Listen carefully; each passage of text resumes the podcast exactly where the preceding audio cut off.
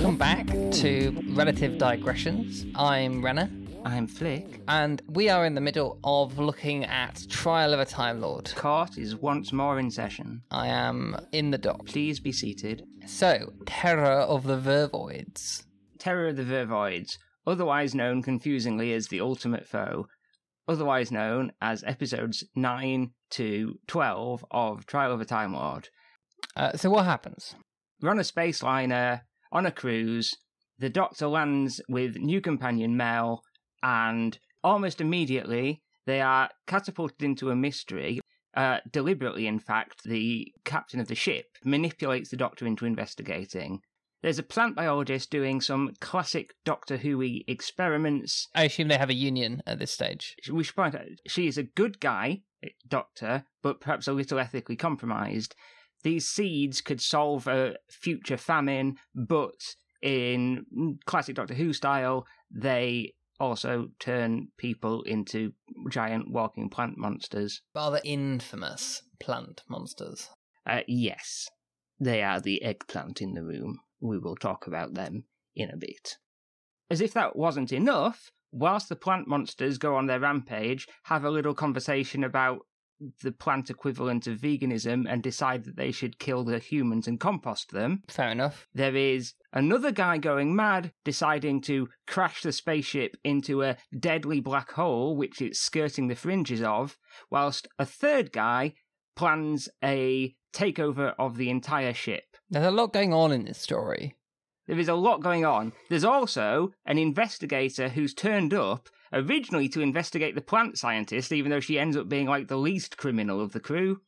He has disguised himself as an alien race called the Mogarians, who are also on the ship transporting a special cargo, which happens to be of a kind that will interact lethally with the plants, and it all it mashes together in a big complex way in episode four. But I would argue mostly coherently. Yeah, yeah, no, it's surprisingly coherent for quite a dense plot. And the thing is that they're doing this on top of putting in a few trial scenes, although not quite as many as in previous episodes. Yeah, the, this is the least densely trialed because honestly, if it, if you punctuated it as much as the last two, it would be so hard to follow. but also with a plot which is is not what is actually happening because once again, uh, despite the fact that it's the Doctor displaying the, these memories from the Matrix this time, and therefore they shouldn't be edited, they are not. Well, they haven't happened to the Doctor yet, but when the Doctor looked at these future memories. Uh, This is the Right, shall we address the elephant in the room because we've already run into the it? future thing. So, so the first story, the mysterious planet, we delved into the Doctor's past to look at what Doctor Who had been. Then in Mind Warp, we looked at what Doctor Who had become now. Now we are looking into the Doctor's future, and the shoe is on the other foot. We are no longer in the Valeyard's territory prosecuting. Now the Doctor is giving his defence, and he's based his defence on an adventure he hasn't had yet you can sort of reasonably see the reasoning here that if he can show that he will do good in the future, then to sentence him to death would be to deprive the universe of that. But it raises certain questions. Both in and out of the fiction, I would say. First of all, how does the Doctor learn about this adventure in order to cite it in his trial? Did he sit, like, was he allowed to just sit in the Matrix and watch his entire future? That seems like a breach of the laws of time. it's the law of time make an exception for when it's cool. Uh, I suppose you could like let someone review their future. They select the bit they want to cover, and then you erase their memory of the intervening. I But like, how how could he tell them which bit he wanted to watch until he'd already watched it and knew which bits were oh useful? no, I'm suggesting that maybe he watched it. He was like, "This is the bit I want all, to use." what, all of it, his entire future. Yeah, yeah, yeah, yeah, yeah. And then he was like, and then he selected the bit he wanted to do, and then he erased the rest of his his mind. Maybe only up to the bit where he found like the bit that he wanted to, a bit that he wanted to include, and he's like, okay, this will do. I'm not going to look ahead. So I don't know. I mean, I mean, it doesn't make did, much sense. Did he watch it at double speed? I if he watched it at the same I see the problem. Yes.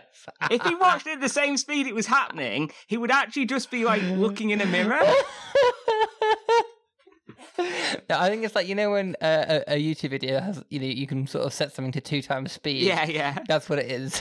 he's, he's, they can just download his future directly into his mind. I mean, I I should point out, incidentally, like I, I'm making jokes of this, but actually, I, I'm not picking holes in this in a sense that this is wrong. I think that this is absolutely the kind of thing where it should be like, no, they're time lords, they're time sensitive aliens. We can't understand this, but it works for them. indeed, indeed. But it, The, it the thing is that some of the way it's presented here makes it comical rather than alien and a bit head scratching. this this is sort of the issue, especially because there's this the the doctor's consternation that things were not as they were when he reviewed it is very much one of those. But that just raises further questions. Yeah, like with Mind Warp, the tape's been altered, but in Mind Warp, the doctor's like, no, that's not what happened. And then he was like, oh, I don't remember what happened. Now, him remembering what happened is irrelevant because it hasn't happened yet. So actually, it's his memory of what he watched on a tape of his future that's wrong. Right, right. I, I mean, it's so essentially, you know, you you know that if Steven Moffat was pulling this, it would be twice as confusing. But it is the kind of thing he might do. But it's not really played in a timey wimey way. It's not quite got that winking to. Yeah, actually, uh, one of the things I like about it is that it just kind of leaves this paradox and weirdness unspoken. Yeah. It just leaves it there on the table for you, whereas Moffat would have had to front and center it.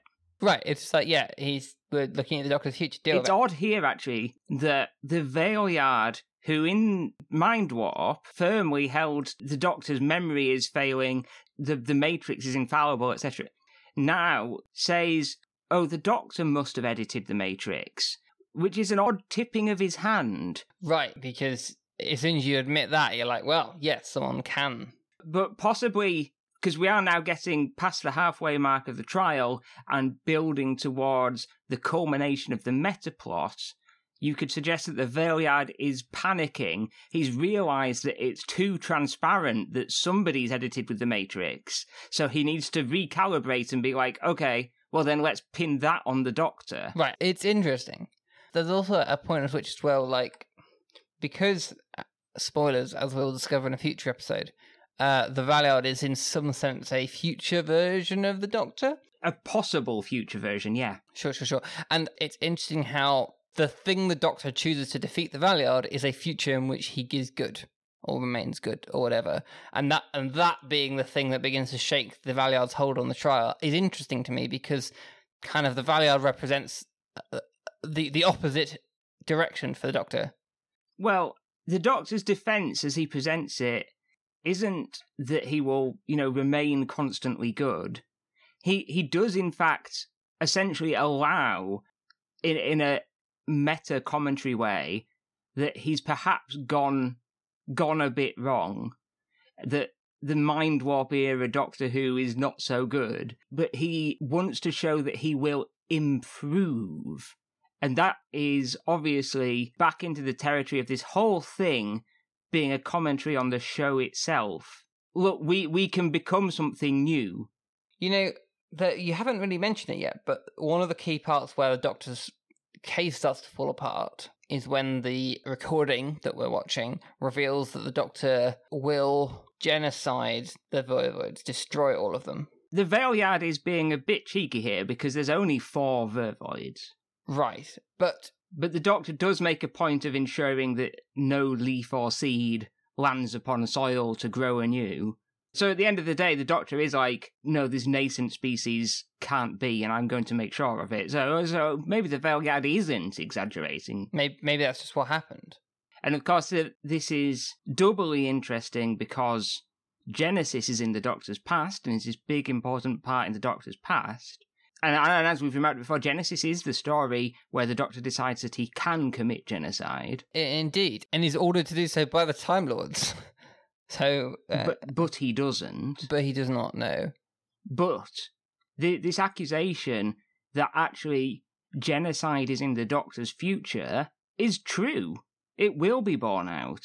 He will eventually destroy Skaro. He will wipe out the Daleks. Right. And of course, the Valeyard, as a possible future version of the Doctor, almost in some sense, you feel would know that. Yes, exactly. The Valeyard embodies. Uh, we'll talk about this more next episode, but the, the very existence of the Valeyard almost proves his own case. It's, it's again one of the things well, we're talking about now. It's not like they knew what was going to happen in Doctor Who's future when they wrote this, and yet it does. Anti- it feels like it anticipates. Right, because it's a very dangerous thing to attempt to write a story from the future of the show. And they, through a mixture of good judgment and good luck, kind of pull it off. I think they completely pull it off. Hold it!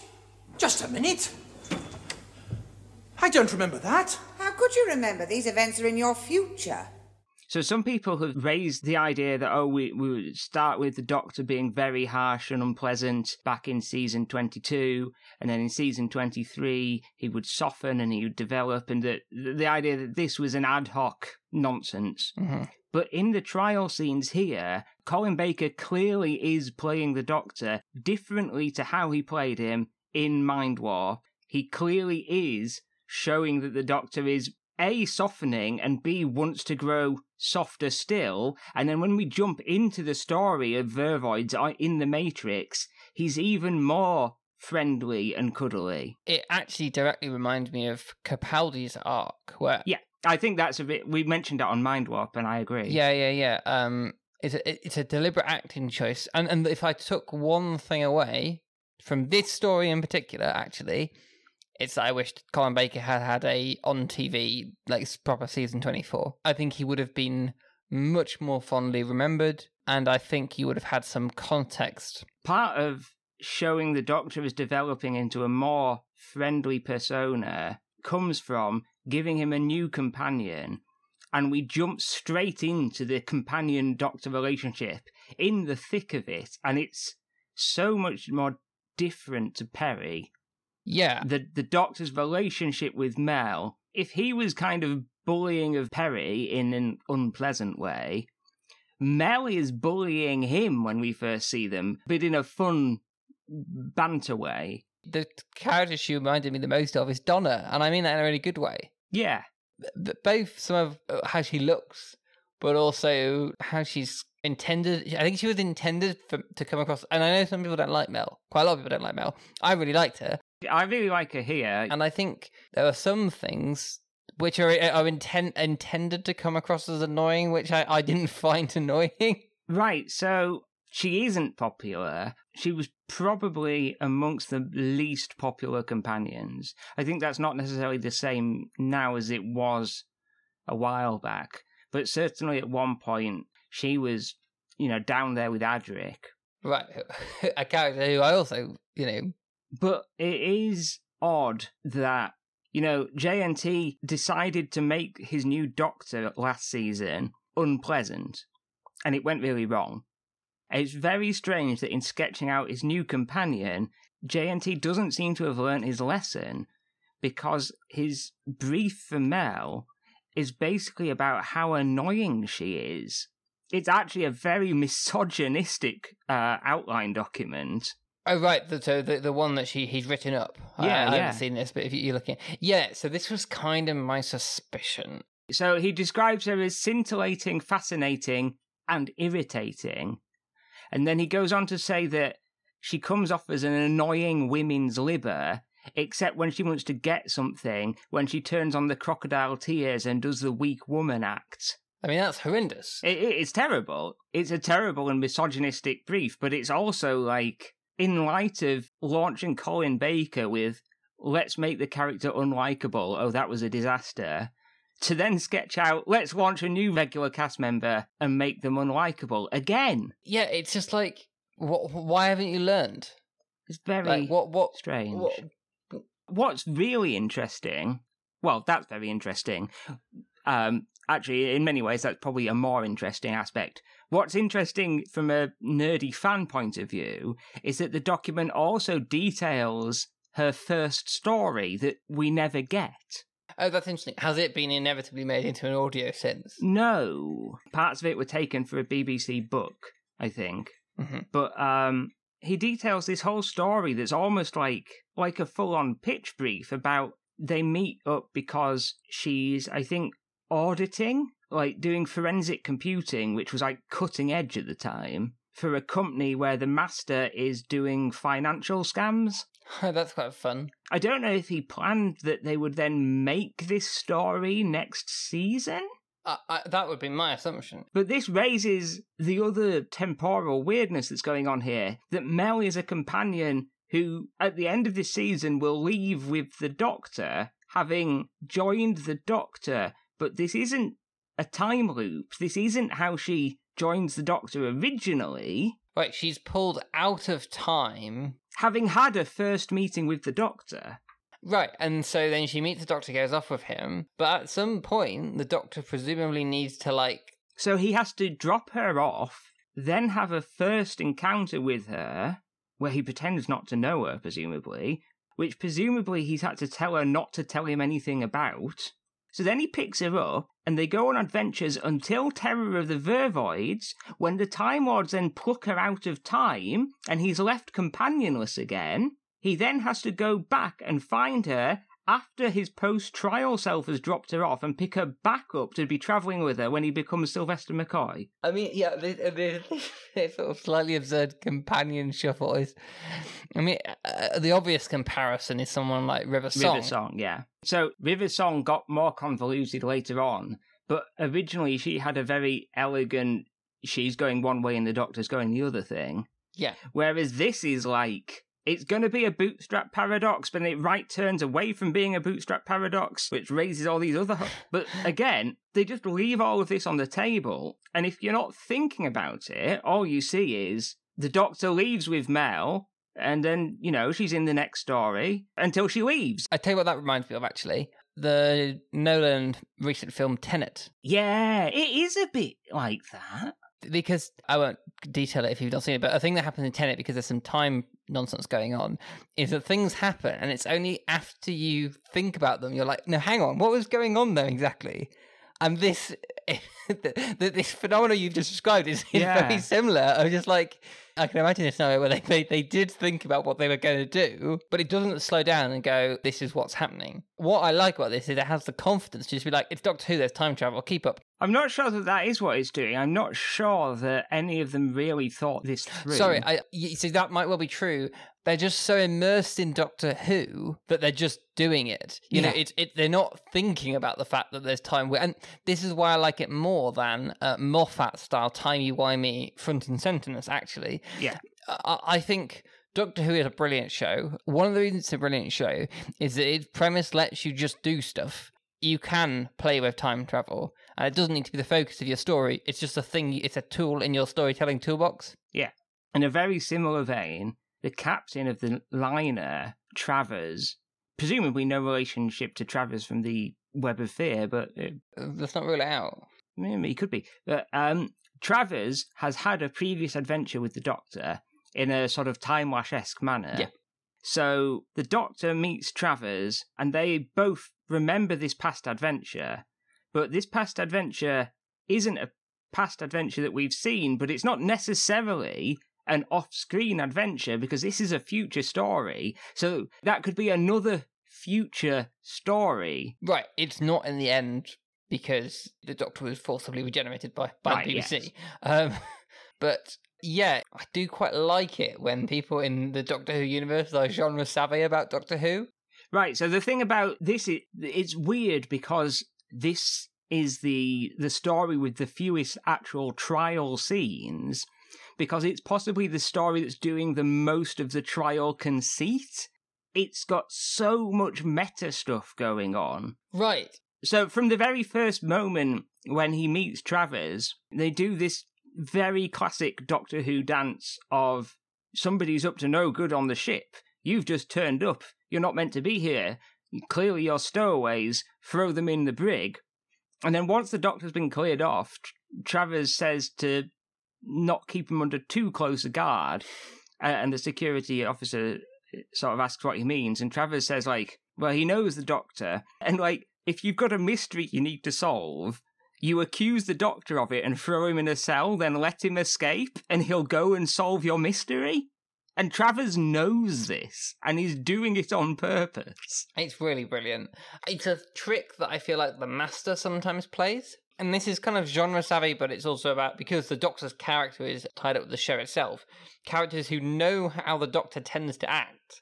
The obvious case in point, and the reason this is so relevant, is that it's what the Valeyard has been doing to try and pin the Doctor, pin a crime to him. The, the Valeyard is doing all of this meta stuff. The whole trial is a meta examination of how Doctor Who stories were. Right. But actually, within the story, the characters, bearing in mind they're in the future, inverted commas, they know how this works because they've now done it before so many times. And it's not just Travers. Mel picks up on the fact that they're supposed to be investigating. Then the doctor says, No, I think I'll just sit here. And Mel's like, What do you mean? And he's like, Look, if we go into this suspicious room, there's going to be a dead body, and then someone will discover us, and I'll look guilty so I'm not going to go. yeah.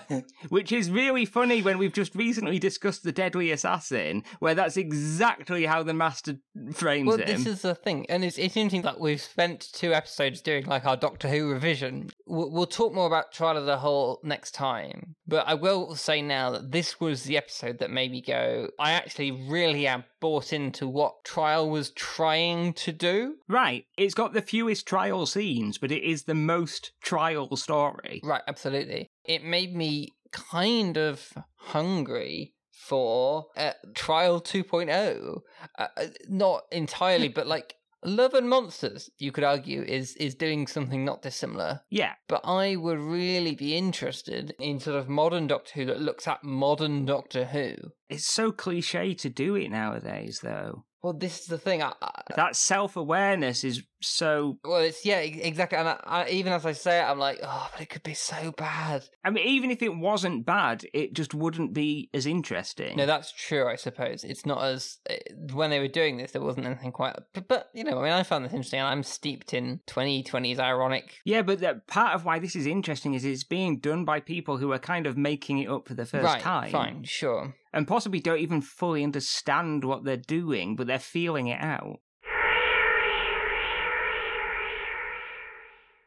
I have to say, my memory, well, my memory of Vervoids was almost non existent. I discovered watching this back, almost like uh, something I, I, I had seen it before, but it did not live in my memory at all like the thing that I was watching. But Pip and Jane, Pip and Jane Baker, they don't have a good reputation in fandom they're a bit sneered at. They're kind of famous for slightly naff, not fully understanding the show, a bit cheesy, lots of long, silly words and purple prose. They invented the Rani. Oh, and therefore invented every character in New Who. Uh, so they were husband and wife? Husband and wife team, yeah. And I was watching this and I was like, this is much cleverer than I remember Pip and Jane writing. And I don't know if that's just because I'd internalized the fandom, or, but I mean, I don't think any of their other scripts are this clever. Looking at a photo of them, they just they look like nice people. I don't know. They're yeah, like a quaint old couple.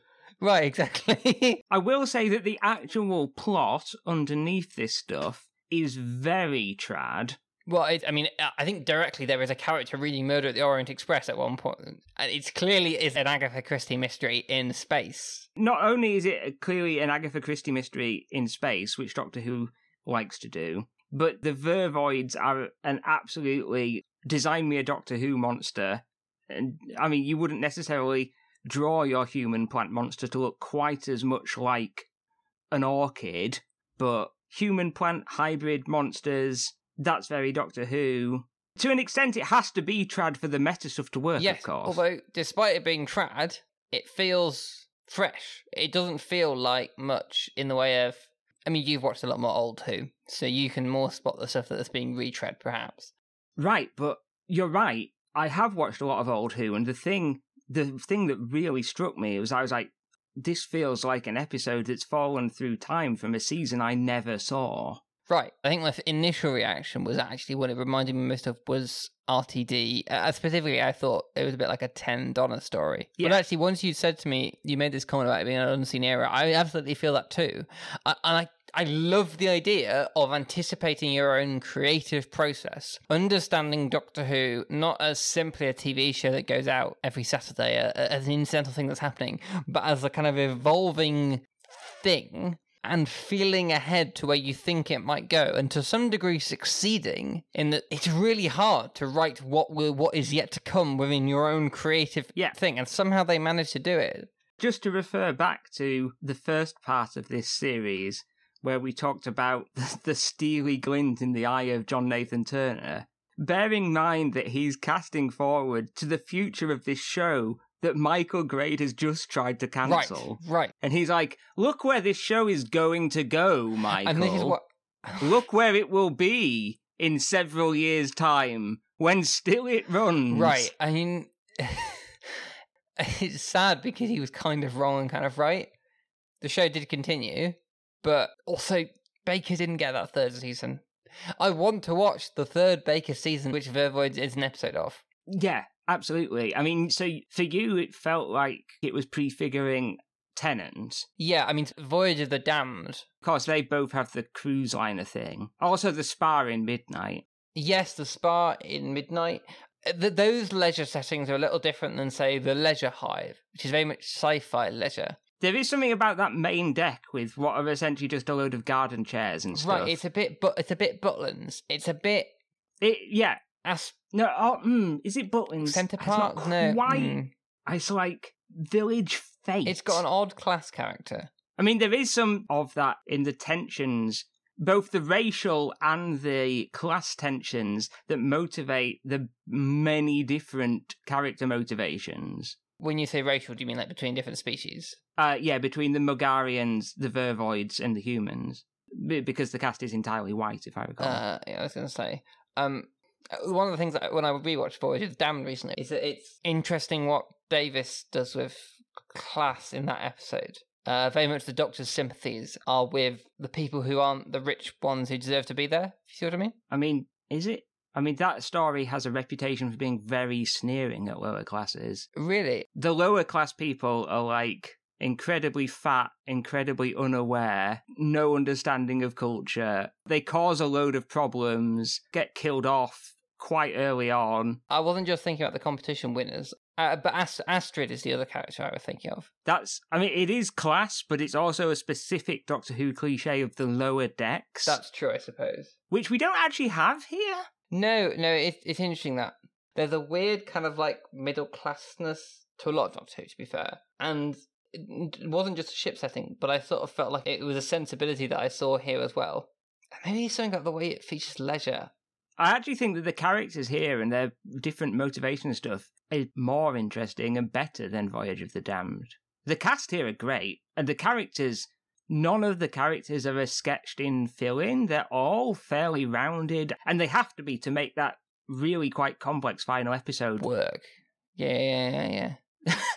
the the Vervoids, it has to be said, there is something very comical about the Vervoids. They all have kind of RP accents. They kind of conspire together, but it's it's a bit like listening to like some preppy high school debate club having a debate on veganism, but coming out of the mouth of these plants that look an awful lot like Georgia O'Keeffe paintings. Yeah. And I have to talk about it. The ver- the Vervoids, right? They don't look like something that should be going out before the watershed. You you can't not talk about the look of the Vervoids because they're very elaborate and colourful props. yeah, yeah.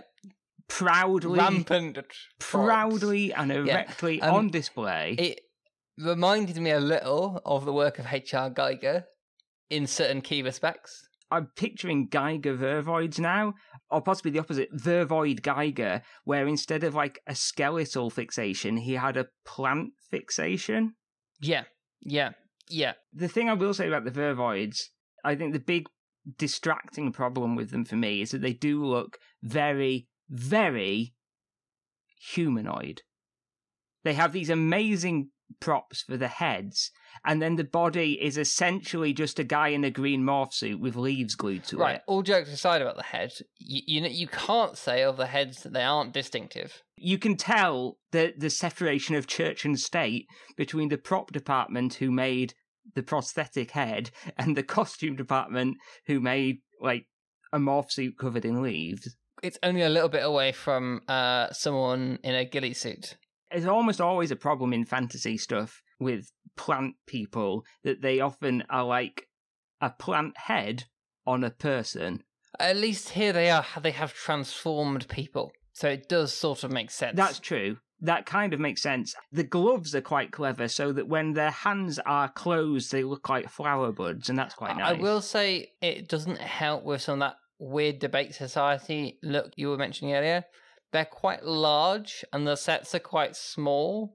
So when there's like five of them or whatever on the four or five of them on, on the screen, Yeah, they're sort of clustered. they just all feel very clustered and clustered. The blocking is not good.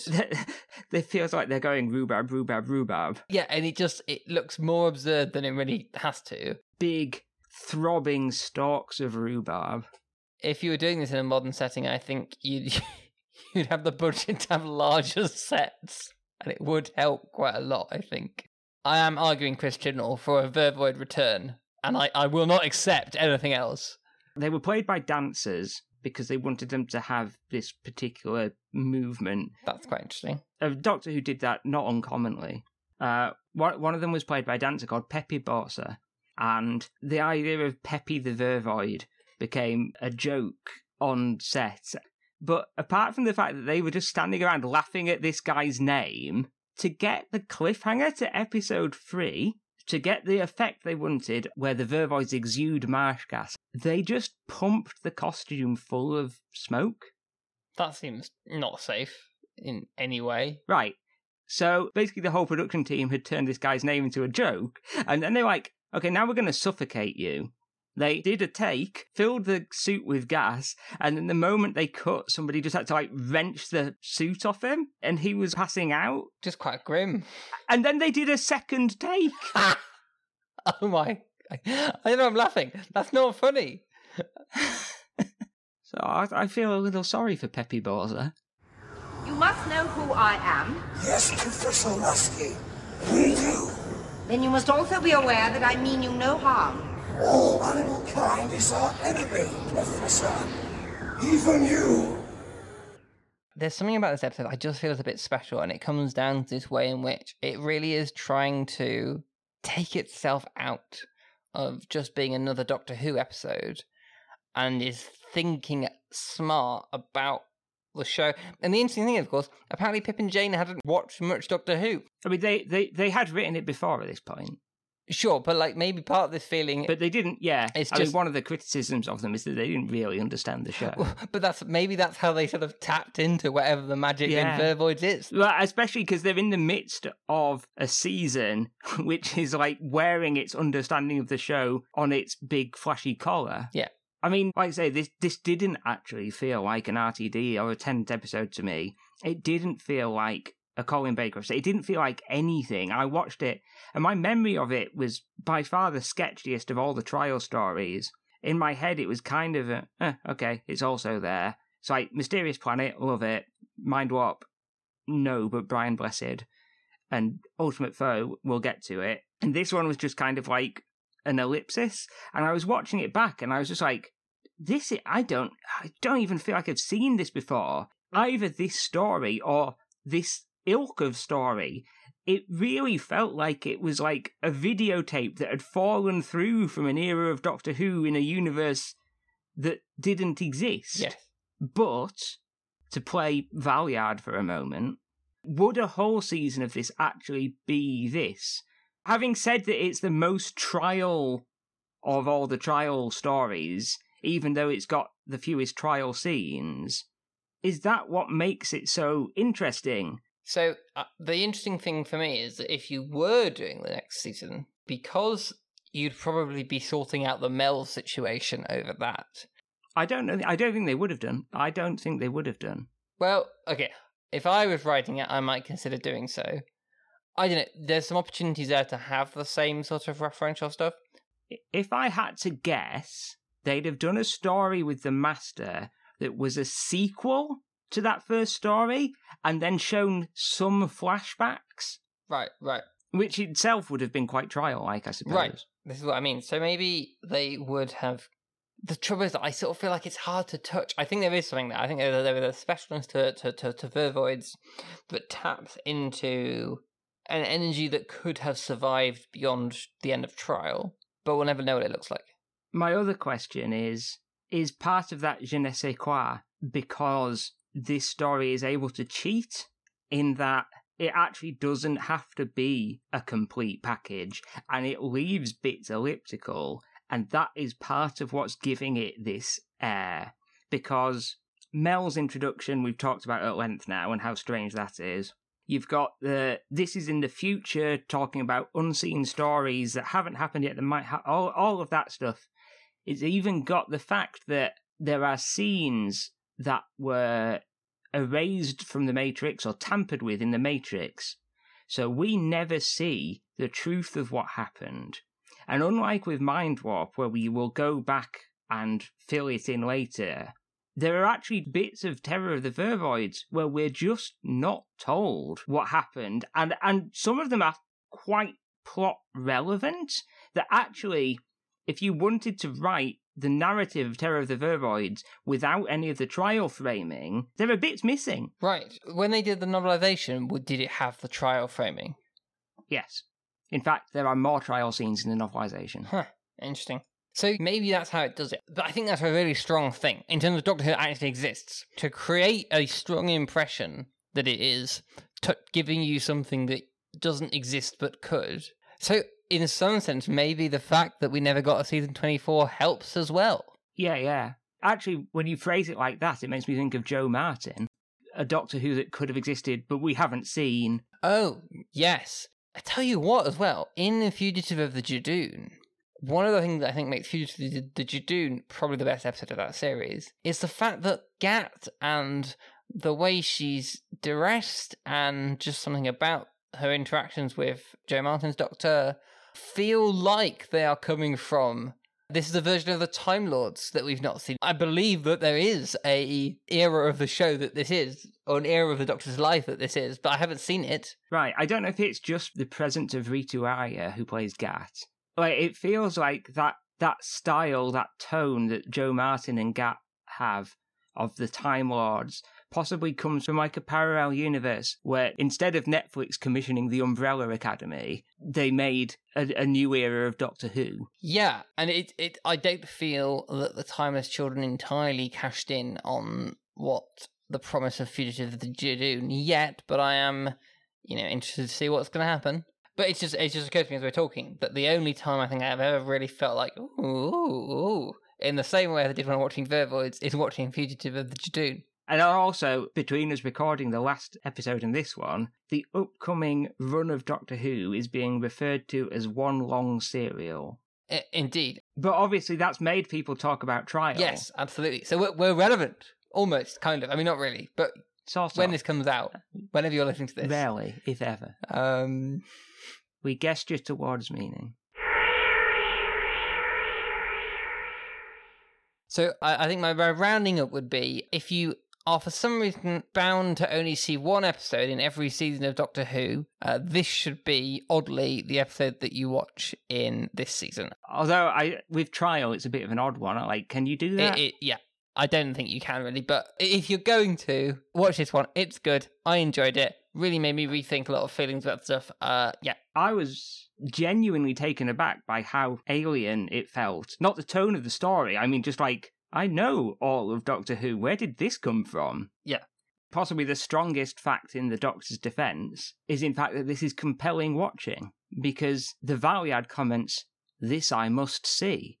right. And so The Valeyard is saying, "I want to see more of the Doctor." indeed, I want to unpick the Valley more, but that's But that's next time will be a time to pick over the Valeyard in great depth. well, I think that wraps it up. I don't know if you noticed. Go on. I I think it might slip past a lot of people. I, I'm sort of hesitant to mention it But the Vervoids really do look like knobs.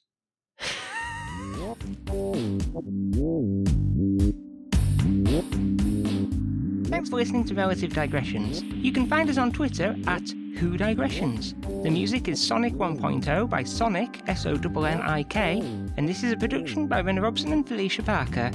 We'll be back in the future.